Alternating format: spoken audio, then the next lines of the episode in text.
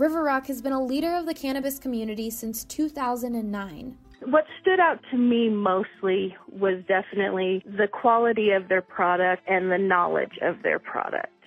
The way that they treat each individual person always with respect and they try to make sure that your needs are taken care of. That was Michelle. She's been a medical patient at River Rock for seven years now. Like she mentioned, the employees at River Rock always have their recreational and medical customers in mind, especially with pricing and two convenient locations both open until 10 p.m. River Rock's quality with their prices is pretty much unmatched. River Rock caters to their medical customers by providing exclusive benefits when they become a member, including a $100 in store credit, 25% off all full priced items, and so much more. The sign over benefits have been great for me personally, especially since I live on a limited budget. The sign over benefits have helped me to get medication that I normally wouldn't be able to get otherwise. Find out more about the sign over benefits and why people like Michelle have stayed with River Rock for this long at riverrockcolorado.com.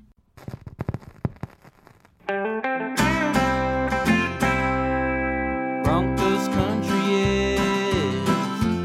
sitting in the south stands, drinking the Coors from Mile High. The best part of the weekend, hugging a perfect stranger as they become a friend, having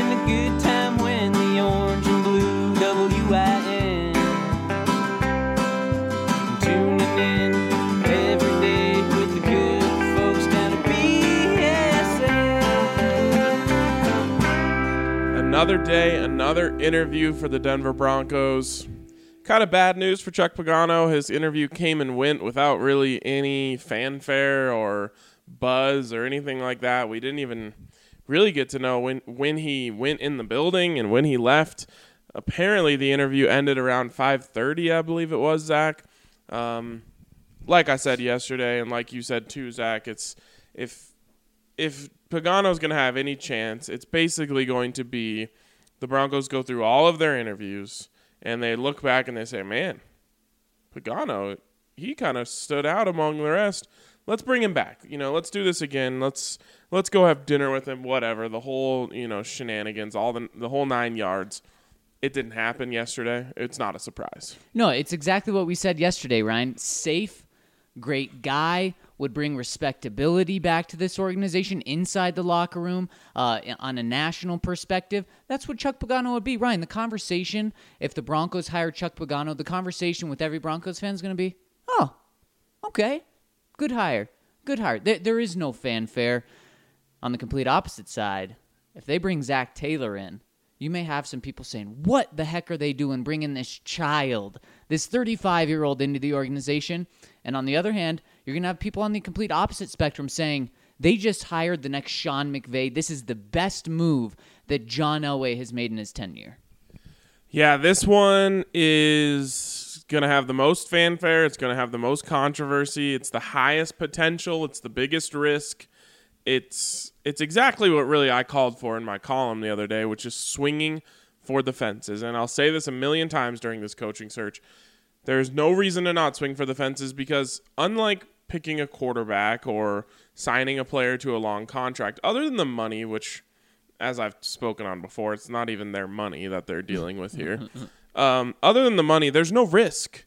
Because guess what? If you hire Zac Taylor and he screws everything up, there's literally nothing stopping you from firing him in week eight if that's your prerogative. You can, you know, you can recycle coaches and go through them as much as you want. Now,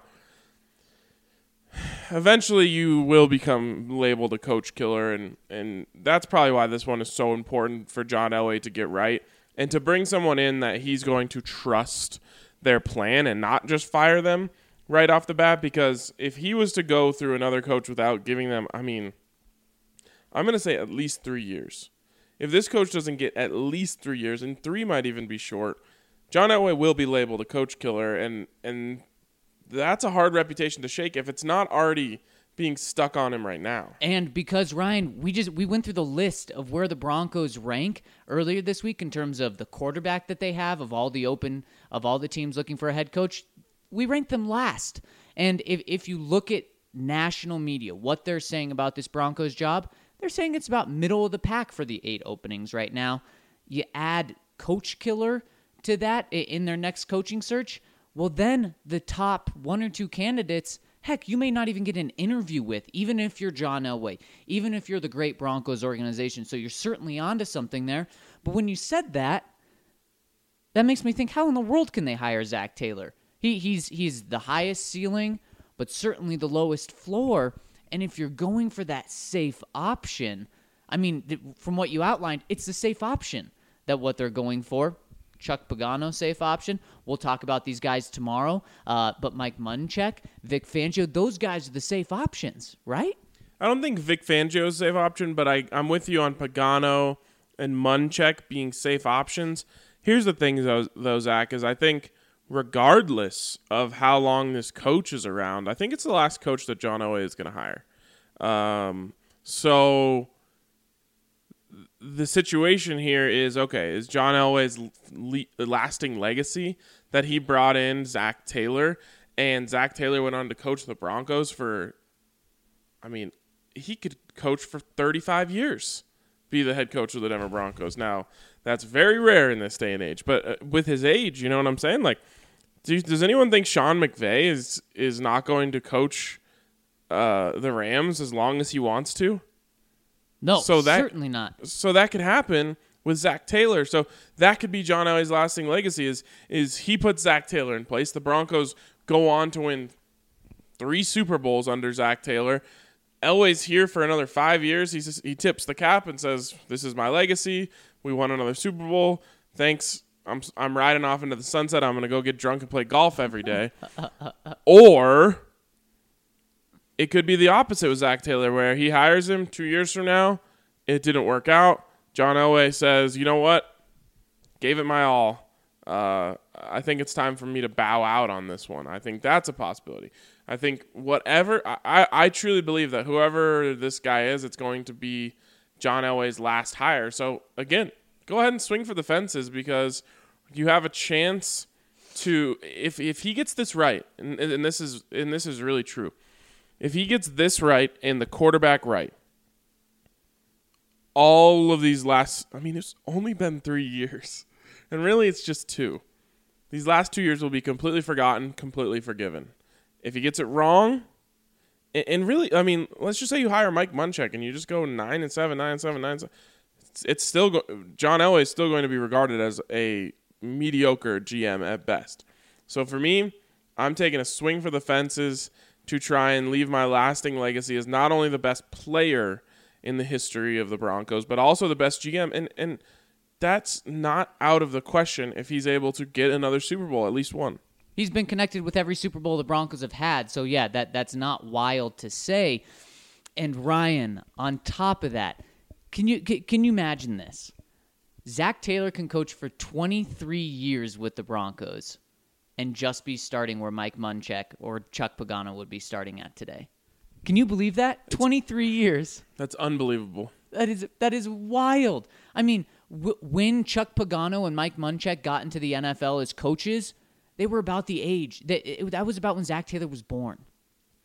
Everything's getting younger. Um, I, I don't think we're that far from. uh, How old is Sean McVay? He was He was younger, right? 30. Right. Yeah. So he's thirty. I was gonna say we're not that far. I don't think for an NFL coach being in their late twenties. A guy who decides not to. He's not good enough to play in the NFL. Sort of like Zac Taylor. He's a backup. He's like a backup quarterback or um, a successful college quarterback who just doesn't profile for the NFL. He goes directly into being a grad assistant under the Lincoln Rileys of the world. Yep. He goes under Lincoln Riley uh, after three years, decides to make him his offensive coordinator.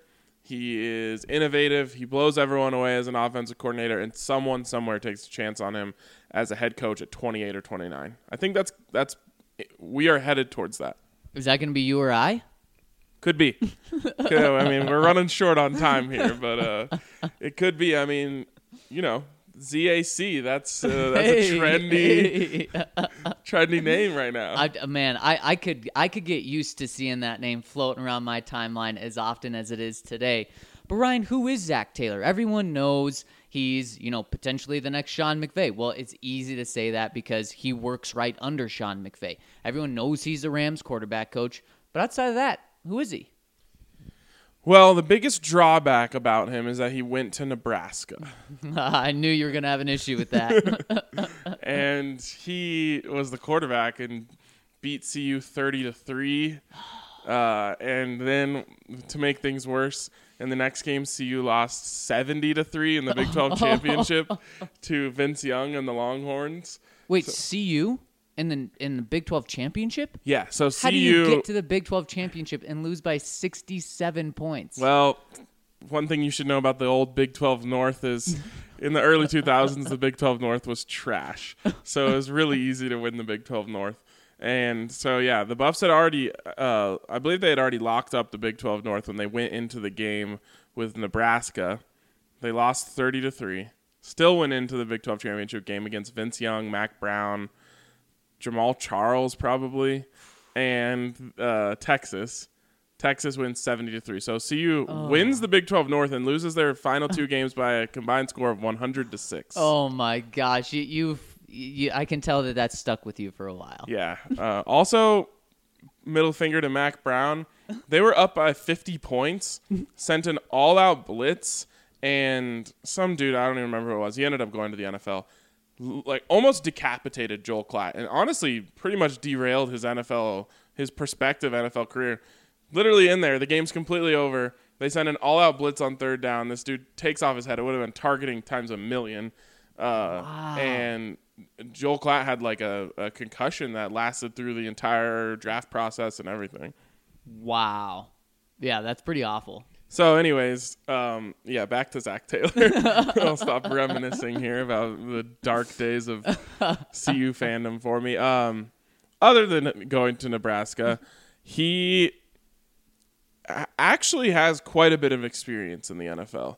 Um, when I first heard his name, and and this is you know I'm just being honest here. When I first heard his name, I thought like this quarterbacks thing was kind of his first real gig Yep. um, in the NFL under Sean McVay, and he's kind of an up and comer, and and everyone loves him, and you know someone's going to take a chance on him. It's not the truth. This is actually a demotion. Really, he's taking there in Los Angeles. Um, he has already had two different offensive coordinator jobs, one in Miami and one in Cincinnati Yeah, and what what did he do? He and from being a play caller in Miami. He's able to take what he learned from being a play caller in Cincinnati and now work under arguably the best or second best play caller in the entire NFL and say, subscriber since before the subscription fee started as well. Typically, I'm very active with the BSN Avs crew, but I've been wanting to get more involved with the Broncos side of things. Well, welcome to the community. Welcome to the family. yes, yes. Now that Joseph is gone, I should be able to be active here without being emotional and communicating way more strongly than I should be in an internet forum. Thanks for the stellar coverage, guys. Sincerely, I wouldn't expect anything less from a team with the BSN stamp of approval.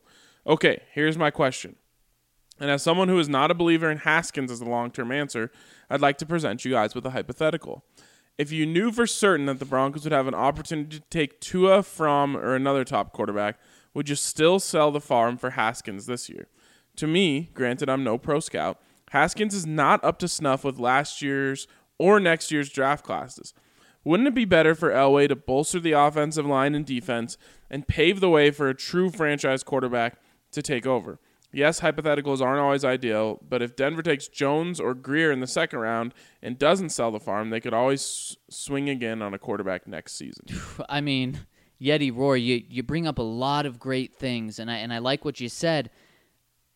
If you have the if you know you're going to be able to take Tua or Fromm, yeah, that that then you hold off. Stop right there. Oh, I hate Fromm. okay, okay. If you know you can take Tua, do you pass on Haskins? And you're a Haskins guy. Yeah, no, I mean, if, if I know Tua is going to be there, I'll take him. He's the best quarterback in college football. Yeah. So so there we go with that. And By the way, just say no to Fromm. yeah, man, he did not look good at all. Uh, really quick, maybe I missed it. What was up the during that game? The commentators, of course, I'm talking about Texas or Texas Georgia. The commentators kept saying Georgia wasn't the uh, the players weren't excited to play this game. They said that like 50 times. What? What? What was that about? I, I mean, it, it's a classic thing that happens when a team gets snubbed from what they believe they deserved. That blows my mind. What was it? The Sugar Bowl? Mhm. Oh my gosh. Yeah, that, and that's a big red flag for Fromm to me because he's the quarterback. He's the leader of the team. Yeah, that's ridiculous. I actually kind of agreed with the commentators. Um, it, it- I mean, I've seen it happen to my own Buffs. They, you know, beat Nebraska sixty-two to thirty-six. Um, they were they missed by percentage points in the BS BCS uh, thing, and Nebraska went to the national championship after they'd just gotten their frickin' tails whipped by the Buffs, and they got their tails whipped again by by Miami, but also CU got their tails whipped by Oregon in the Fiesta Bowl because they just they felt like they they were above it, you know. And meanwhile, Oregon's coming in there with Joey Harrington as their quarterback, mm-hmm. trying to prove a message. And they never, you know, they didn't feel like they were snubbed from anything. They Right. felt like this was their opportunity, right. not that they missed out on an opportunity. It happens almost every year with with some team. Oh, I just what terrible leadership all the way around. Maybe they're missing your guy Mel Tucker. They were they were certainly missing Mel Tucker. I mean, they they gave up way too much. It, it looked easy, honestly, for Texas at times. It really, really did. Now, now, so the answer to Yeti Roar's question is yeah, you do wait if you know you can get Tua. And here's a plan to uh, not ensure that you'll get Tua, but look, you're sitting at 10 in the draft. That's a pretty good place to move back to 25, move back to 20, and pick up an extra first round pick. Pick up a 2020 first round pick and then at, at, at pick number 25 this year you pick up a tackle you pick up a defensive lineman you make a smart choice there and then you have two first round picks in 2020 and one of those is likely on a team with a young quarterback because that team moved up moved up with you to get a quarterback and the way this draft seems to be coming together the second quarterback may be available. I don't think the second quarterback is going to be available at 10, but some a lot of draft experts right now do think so. And then man, then let's say that team is bad because they're with a rookie quarterback that year, then they have a top 5 pick and you have the 10th pick again. There you go. You don't you're not selling the farm to move up to number 1 to get Tua. So boy, in a dream scenario, I can certainly picture where that is the perfect thing to do. Hmm. You've got my attention. you know, last year I did a story of like the plan, right, for the Broncos Yep. in the off season.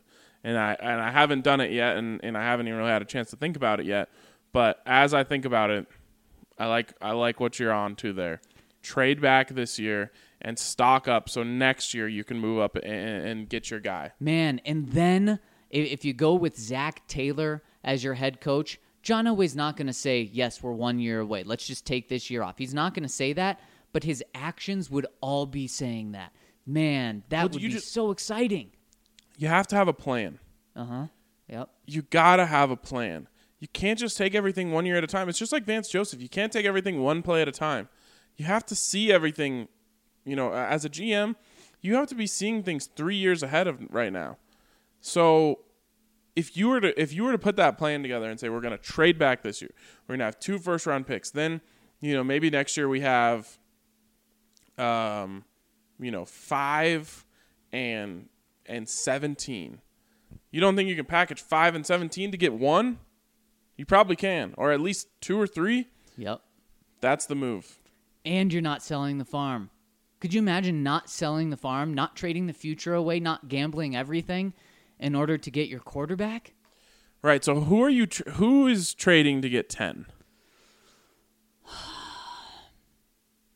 man, I, a team like the Chargers potentially, like not the Chargers, but I mean, that's the exact move the Chiefs made. So maybe it is the Chargers. You know, you have a quarterback that's playing well, uh, and that's the move the Chiefs made. What did they do? They went from like 22 in the draft up to 10 or 11 to get Patrick Mahomes, something like that. I like it. I like it. Then again, you're not getting. Uh, you don't want. Uh, you know, the Chargers are probably going to be good again next year, so you're probably not getting as much value Right. there. Maybe it's. Um,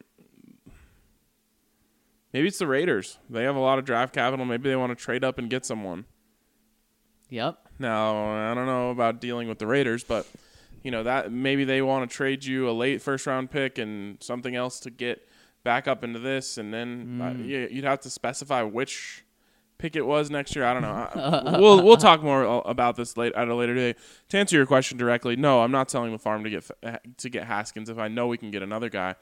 But as I said last year, you ne- you don't ever. La- this is what I said last year. You don't ever want to be at five again. You're never planning on being at five again. Why not get your guy now? I'll say the same thing. You're not planning on being at ten again. You don't want to be here. You want to be at the end of the first round for for the foreseeable future. Capitalize. Whether it's doing something like you mentioned, Yep.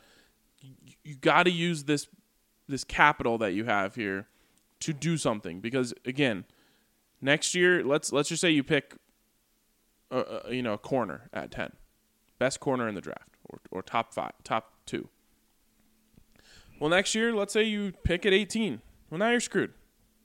Because all you have is 18 and unless you're going to send a Von Miller or something else and, and get crazy with it you're not getting all the way up to where you want to get. So something to keep in mind as we move forward here. Ryan, we, we gave a really long answer to the first, first few questions. This one, I think it's going to be a pretty short answer. Coming in from Eugene, Gain, Eugene Gaines. He says, Do you think Rex Ryan has any interest in coaching? If so, why isn't he a candidate? It seems like he'd meet the criteria John Elway listed.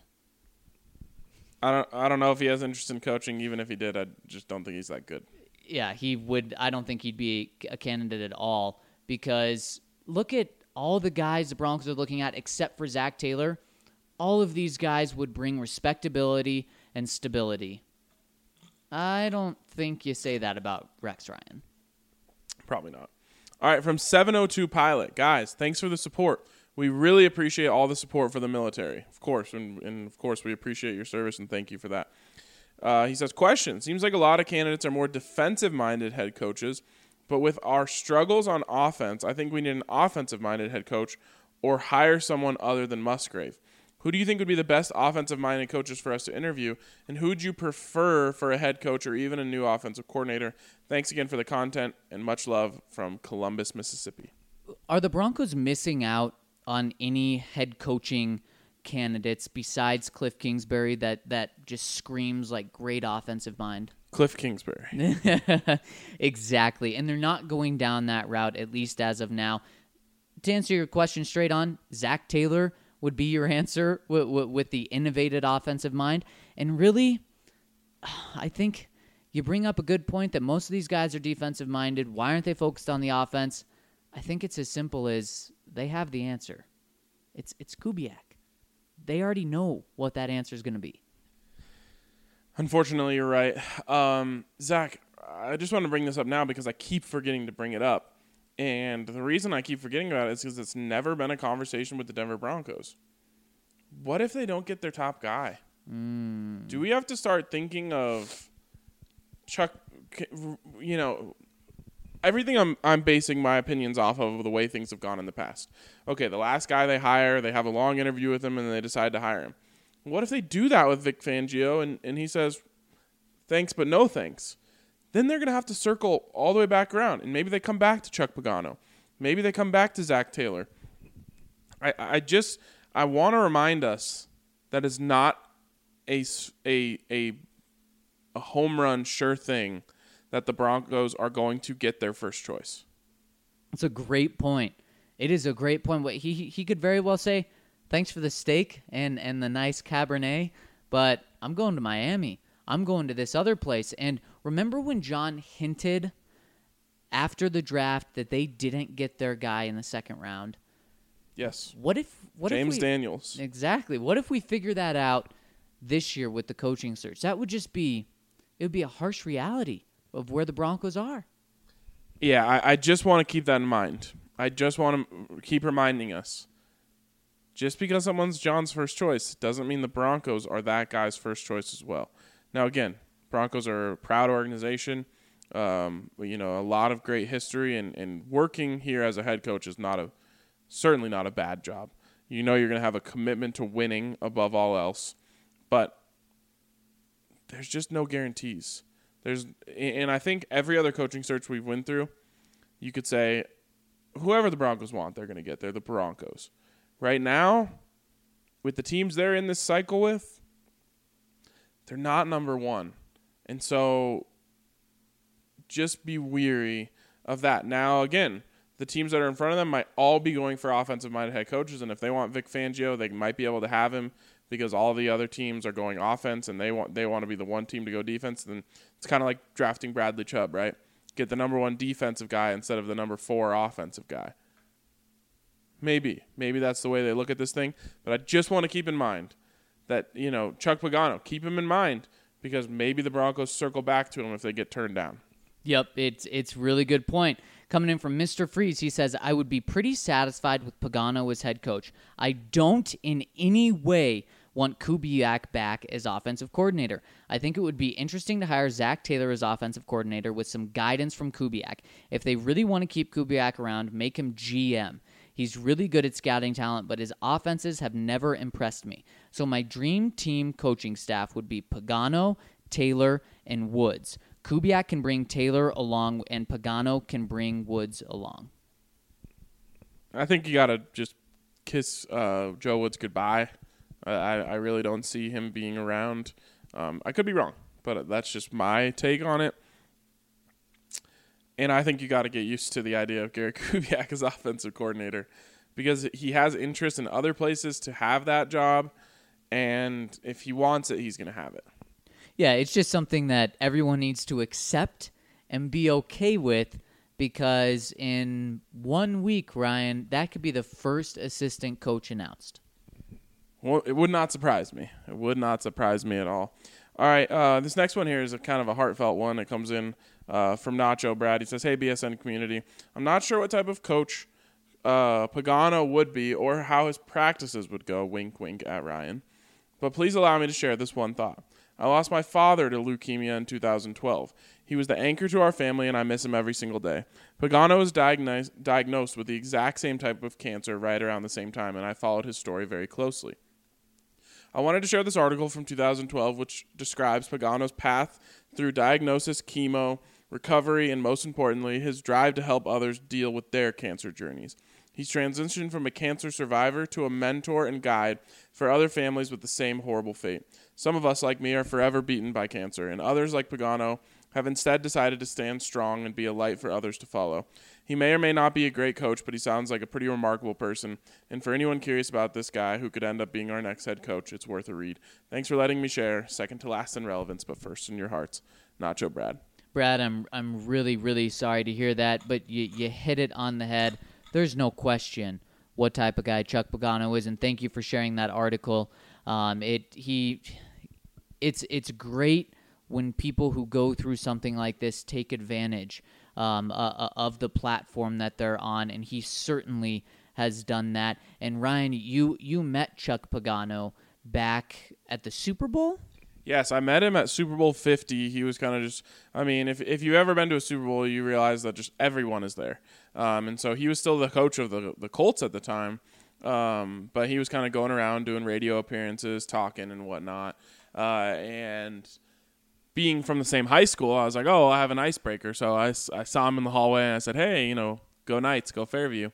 And uh, we ended up talking, and I shared this on Twitter yesterday within five minutes, I felt like we were friends. We knew each other, and to the point where, like, if he would, like, I, I would have been fine telling him my life story right then and there. Oh, wow. He's just that type of engaging person where I felt like he was actually listening to what I was saying. I felt like he actually cared about what I was saying. I felt like, I felt like he was truly making a point to show that he was kind of into like like there in the conversation. You know, if I would have gone up to I don't know who an example is, but another coach, it would have been very easy for them to say, "Hey, oh, nice to meet you," and keep walking.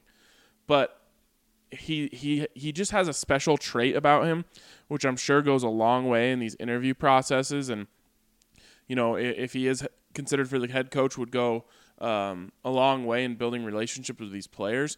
There's just an engagement that he brings that only a few people I've ever met in my entire life have. Yeah, and so no question that he's a great guy uh, and, and, so cool for you to share that story, Brad, and, and, and especially the article just detailing how much he's helped other people. Absolutely. Well, thank you so much for sharing that story, Brad. And, and if anyone wants to go read the story that he linked, it's there in the comment section. And this seems like a good place for us to take a break. The Sportsbook Bar and Grill is owned by Denver natives who love Colorado sports. I'm a big sports guy. I love watching sports. I love people's reaction to sports when it's a high stakes game. No matter what's going on in the world, it kind of unifies people, and everyone seems to be a friend. you know, when you're at a sports bar. So yeah, that's that's the main reason I want to get involved with a sports bar. That was John Porter, part owner of Sportsbook. Him and his team pride themselves in creating a great environment for you to enjoy your favorite sports with TVs in every direction you look and so much more. Something that makes Sportsbook unique is not just a sports bar. We also have a killer menu um, with a bunch of, we got pizza burgers and melts and the combination of the food with the experience of a, of a Broncos game or an Avalanche game or a Rockies game and having all that stuff packed into one. I mean, no one wants to sit at home by themselves and watch a game you want to be around friends or you want to make new friends, you want to be full while you do it. And you also would like to have a few drinks with it as well. So with all the beers we have on tap and the diversity of our menu, there's no better spot to watch sports. You feel like you're in your house with all of your friends with you. If you're in the area, be sure to stop by the Sportsbook Bar and Grill today. Final segment here on the BSN Broncos podcast, Zac Taylor Day, if you will. Um, and we've got plenty more questions here, so let's just keep rolling. First one comes in from Bad One. He says, Bad One Log 18. Hey guys, my wife wanted me to chime in on this year's disaster of a season because she hears me vent all the time. She says, maybe LA should do a better job at recruiting the right coaches and players. If he needs some tips, I can help him since I do this for a living. She works in HR. Well, maybe she can help. I mean, all hands on deck, right?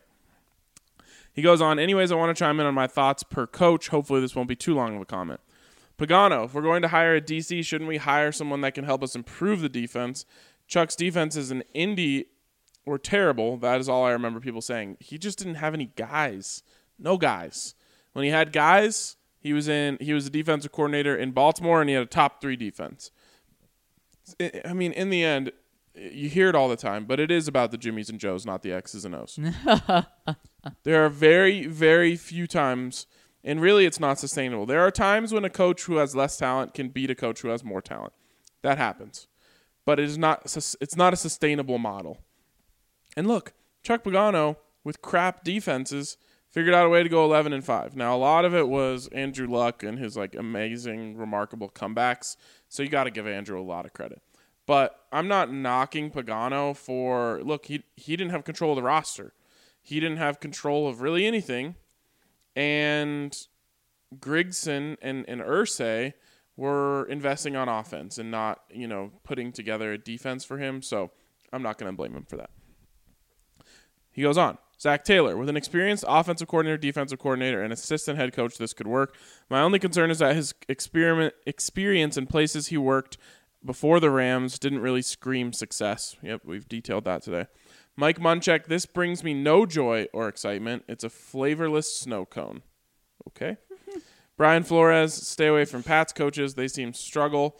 Fangio, like I said about Pagano, if you want a defensive head coach to make sure your guy can take your defense to a top five D, again, we hired a mid-level DC in Vance Joseph, and that was terrible. You compare Fangio with a killer offensive coordinator and get the defense back to 2014 slash 2015 form.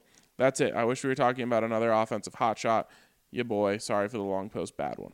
Sounds like you kind of Ryan with that last line. Wish we were talking about one more offensive hotshot. Of course, talking about the guy with the hotshot looks, Cliff.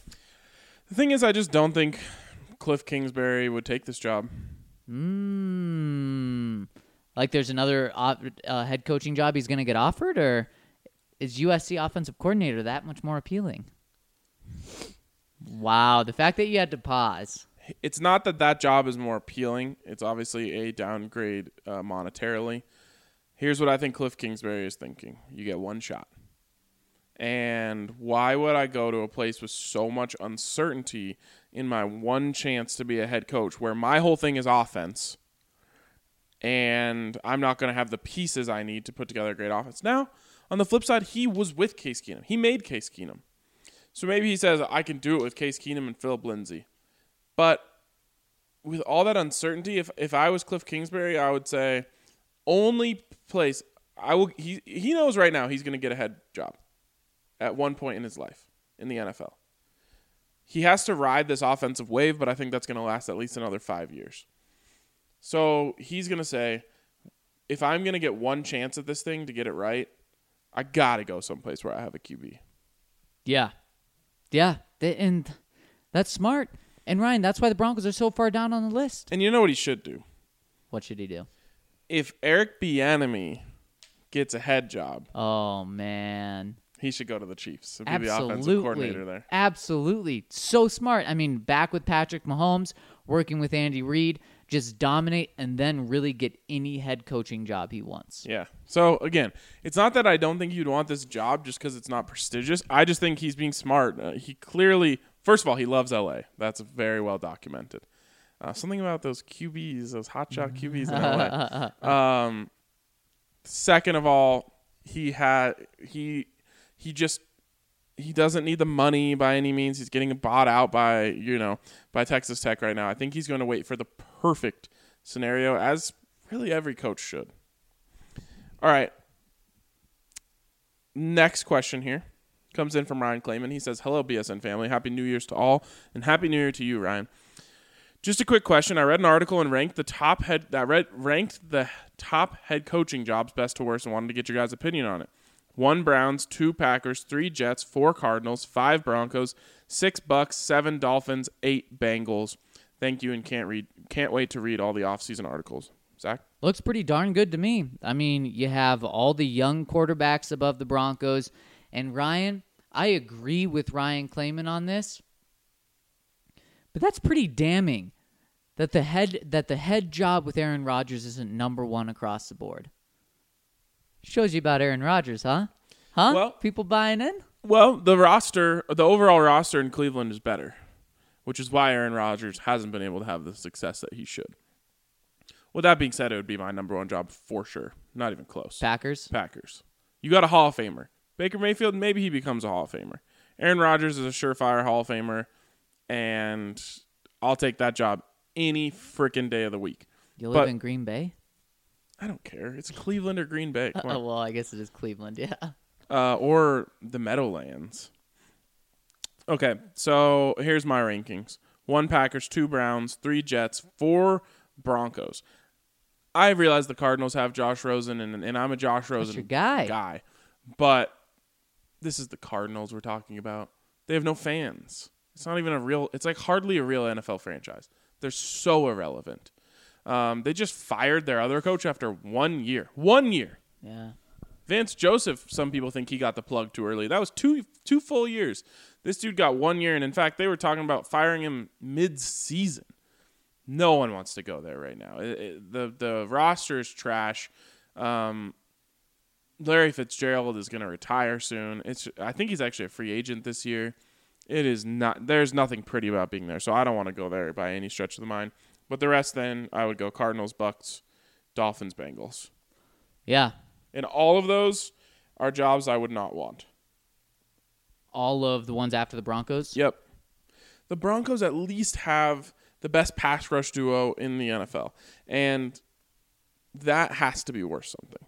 That has to be worth something in these conversations, especially with the Vic Fangio, who just, you know, did this with Khalil Mack. Even though, like, why is Khalil Mack getting. s- Khalil Mack had 12 and a half sacks. Half sack more than Bradley Chubb. It's because he started so hot. Yeah, it's dumb. Be a little more uh, wide-minded here, people. Um, but yeah, so I think a coach has to look and say, okay, well, the, the the thing you need the most after a passer is a pass rush. The Broncos certainly have a pass rush. Broncos have a lot of selling pieces on the defensive side of the ball.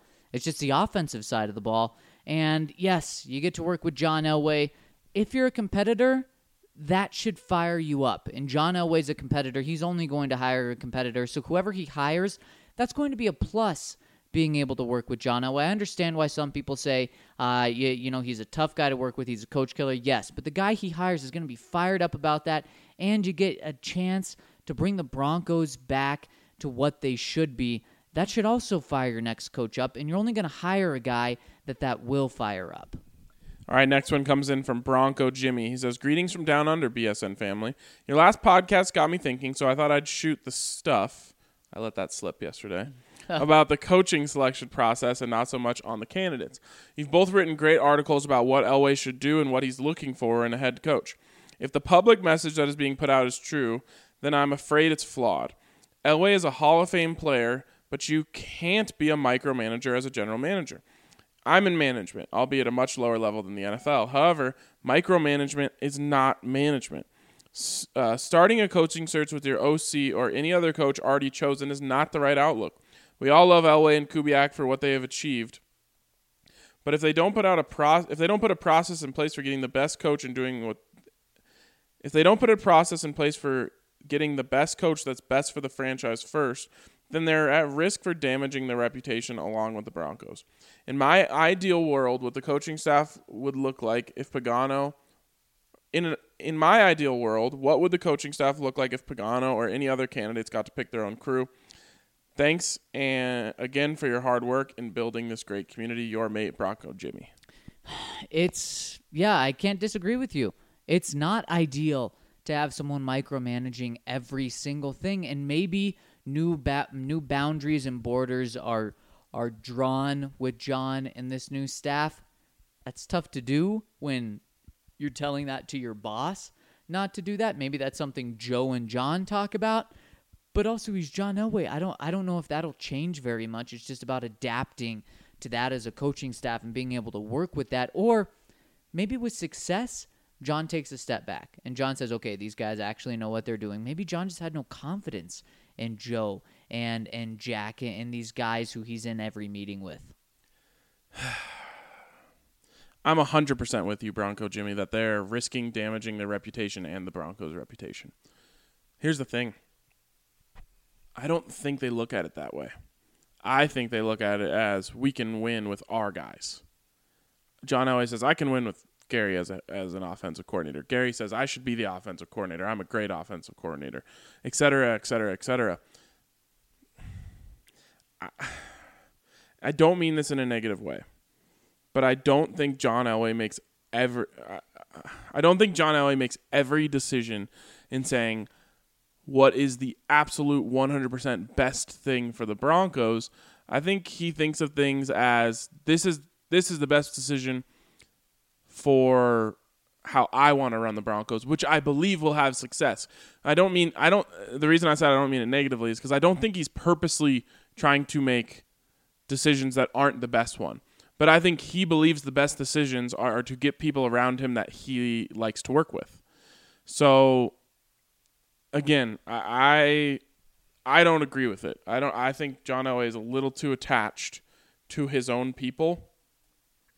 But I believe that he and Gary Kubiak and Matt Russell and all these people believe they can they can win Super Bowls with their formula, and that involves their guys. Yeah, well, Ryan, how about this word coming out that the the plane the Broncos traveled on, Pat Bowlen's jet, isn't scheduled to leave California until 9 p.m. tonight.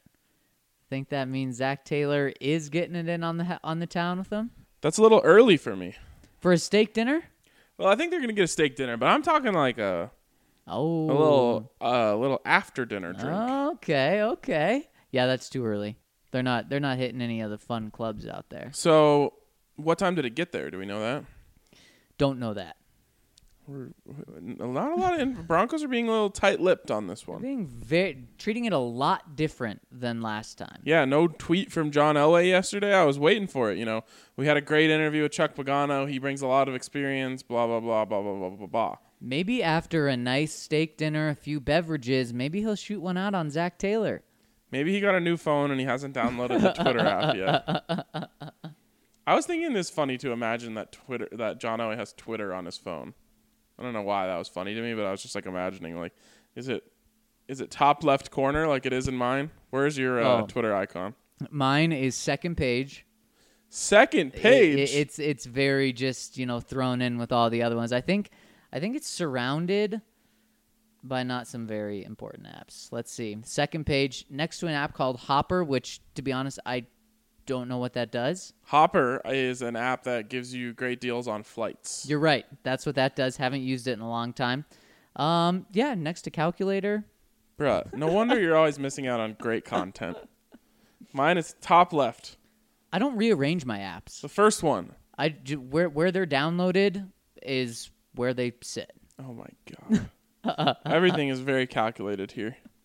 I mean, that makes sense to do it that way. I, mine makes no sense. All right, JD Fry. Hey guys, question for the Zac Taylor pod. If you'd become the head coach with Kubiak being an assistant, who would you want to see be the offensive coordinator and defensive coordinator and hope McMahon stays? So we're saying Zac Taylor's head coach and Gary Kubiak is like quarterback slash. I don't. I think it has to be Zach head, Gary OC, Clint quarterbacks. Yeah. I mean, unless you just do away with a, a an, an offensive coordinator, which some teams do. Is that what um the Rams do? Do they not have an offensive coordinator under Sean McVay? Correct. They don't have an offensive coordinator, and technically, technically, that's the same thing that happens in New England uh, with Brian Flores. He's not technically he's not listed as their defensive coordinator. A lot of people say defense coordinator because he's their defensive play caller. He's their top defensive assistant. But he's But- not paid like a coordinator. Exactly, he's a linebackers coach. wow. At least according to their website. All right. Um so let's just let's just live in a world where somehow Clint Kubiak doesn't get the promotion. I just really don't see that happening. Who is the offensive coordinator? Is there anyone that you have in mind that you'd like to see come in here? Because to me, I just For Chuck Pagano? no for Zac Taylor. Oh, for Zac Taylor, you know, Andre, uh, our, our guy Andre, made a good point that Zac Taylor's brother is the quarterbacks coach out in Philly. wow. Maybe he comes on staff and that's a promotion for him. That would make sense. That makes a lot. That makes even more sense. But that assumes he has, you know, the power to make his own hires. Yeah, who yeah, who will have more power there? I mean, Not Zach Zac Taylor. Taylor's going to have some power. Not enough power to hire his brother over Gary Kubiak. Yeah. All right, from Chimichanga Chris, he says, "Woo! It's been a while since I've last commented, fellas. I've been on vacation, just catching up on pods, and I'm glad to say I'm caught up now. Listening to three pods in one day, that's living right." I'm all aboard the Haskins train. Watching him in the Ohio State bowl game, he was looking off safeties with his eyes like they were some Division three Alaskan assassin safeties. Not a terrific athlete, but his pocket presence, arm talent, and manipulation of defenders reminds me a lot of Peyton. Go Broncos. Yeah, I mean, Zac Taylor and Haskins gets me fired up. Because you're just looking at Jared Goff, right? And look what he's done with him. Now I know there's Sean McVay a lot incorporated to that, but yeah, that's exciting. So here's a question for you, Zach.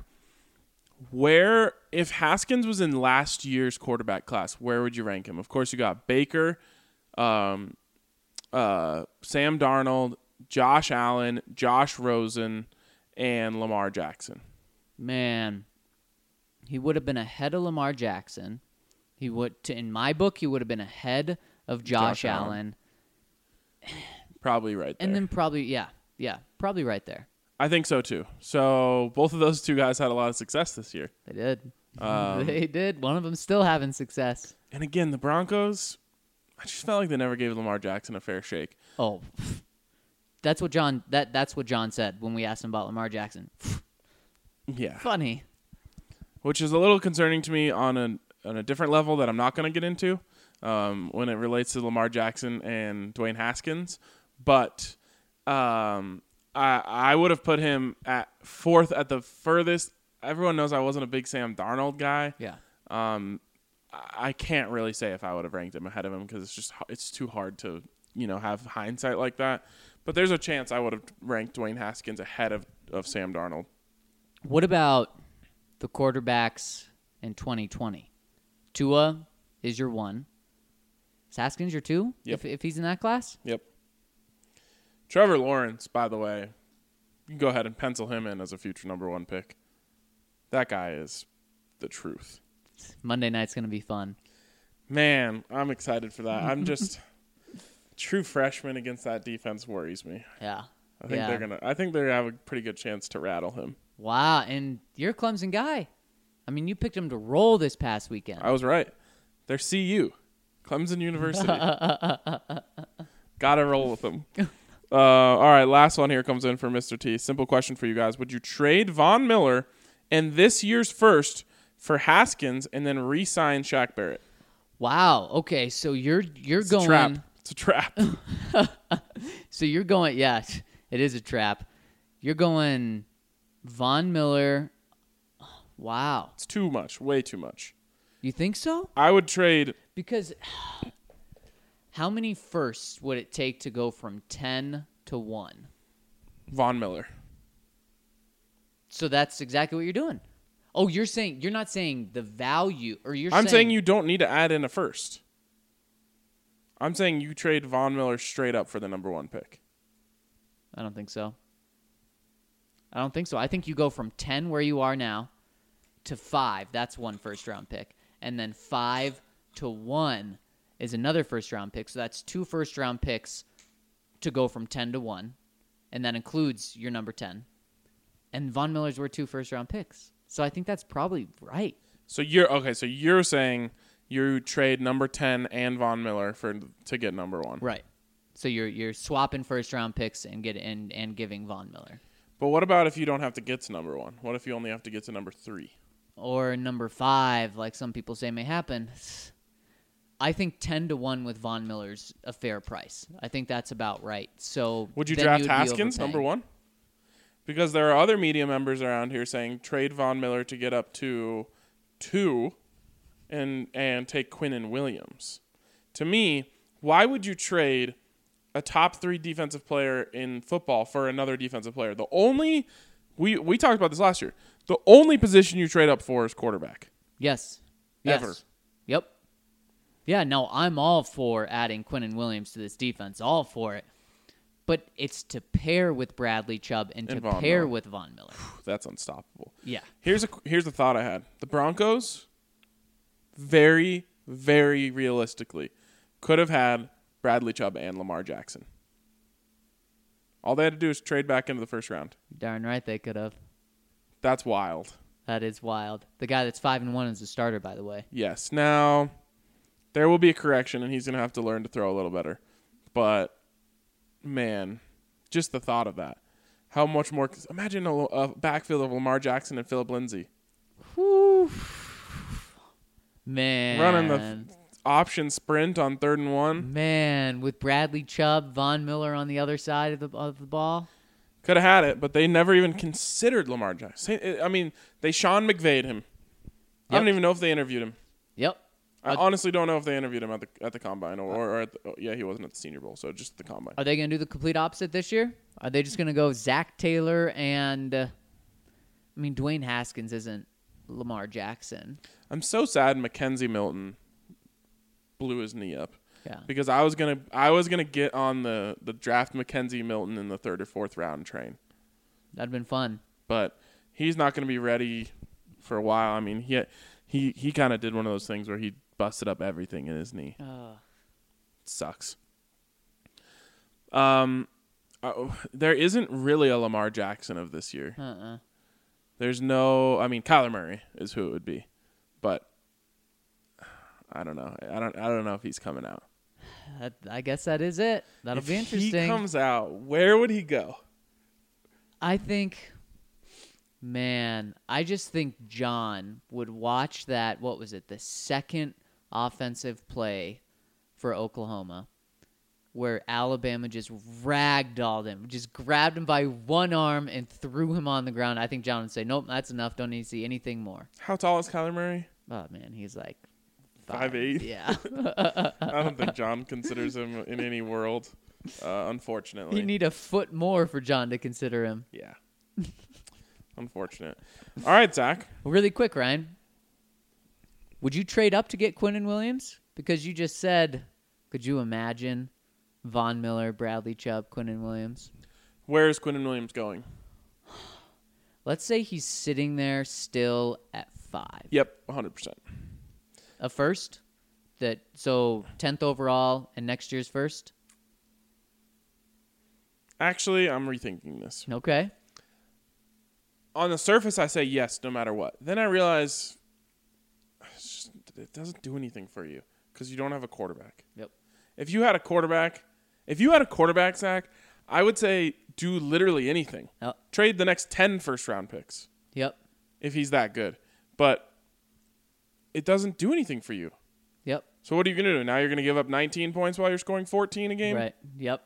Doesn't matter. Yeah. You can't do anything until you get a quarterback. Yep. Here's how I view it. You can't trade first round picks to move up because first round picks get you quarterbacks. Exactly. You could trade. I, I would be up for trading this year's 10 overall, a second, a third, Yeah, yeah, yeah, yeah. maybe yeah. a fourth, maybe next year's second, two seconds to move up five spots. anything but a first. Exactly. Because Anything but your first. You, that that's was that was my thought is you can't you can't give up first round picks right now because you have to have them Yep. so you can hopefully get a quarterback with one of them. Yeah. And then, but boy, outside of that, man, Quinnen Williams with that, that'd be awesome. But I shouldn't even get excited.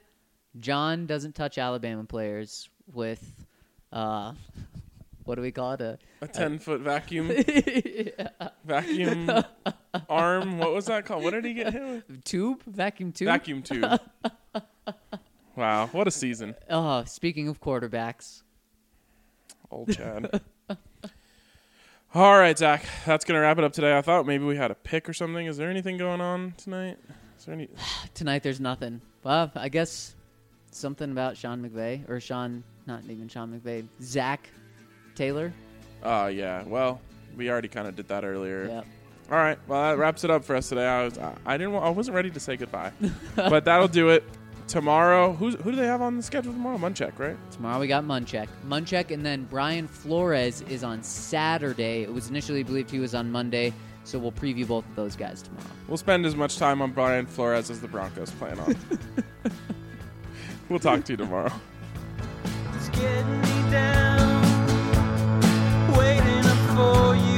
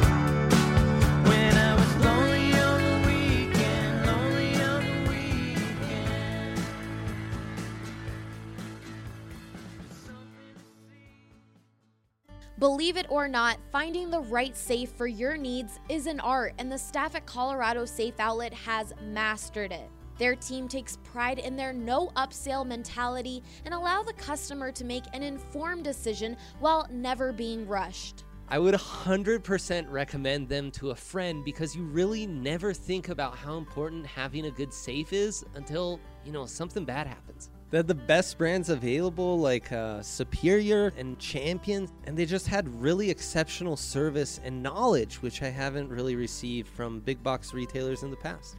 The Colorado Safe Outlet is looking for a new installer. Job requires clean record, no felonies, clean cut, strong build, and reliable transportation. Wages start at hourly but will quickly go to salary if you're fit for the job please call Drew Weaver at 303 333 7233 and check out Colorado Safe Outlet today. When I was lonely,